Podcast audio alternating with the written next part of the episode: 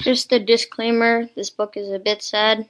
A boy named Harrison was a foster kid who be got beat up by his parents, so he is brought to new loving parents in the suburbs. His new dad taught him how to play football. As he started watching the NFL, he saw people celebrate when they scored a touchdown. Three months later, he started playing tackle football for a team when he scored, he threw the ball down, celebrating and doing other dances. The coach was furious and told him to run a long lap. People say practice makes perfect. Harrison practiced a lot and got really good. Eventually, he became the best on his team and got along with his coach. I could easily understand this book. It was pretty good.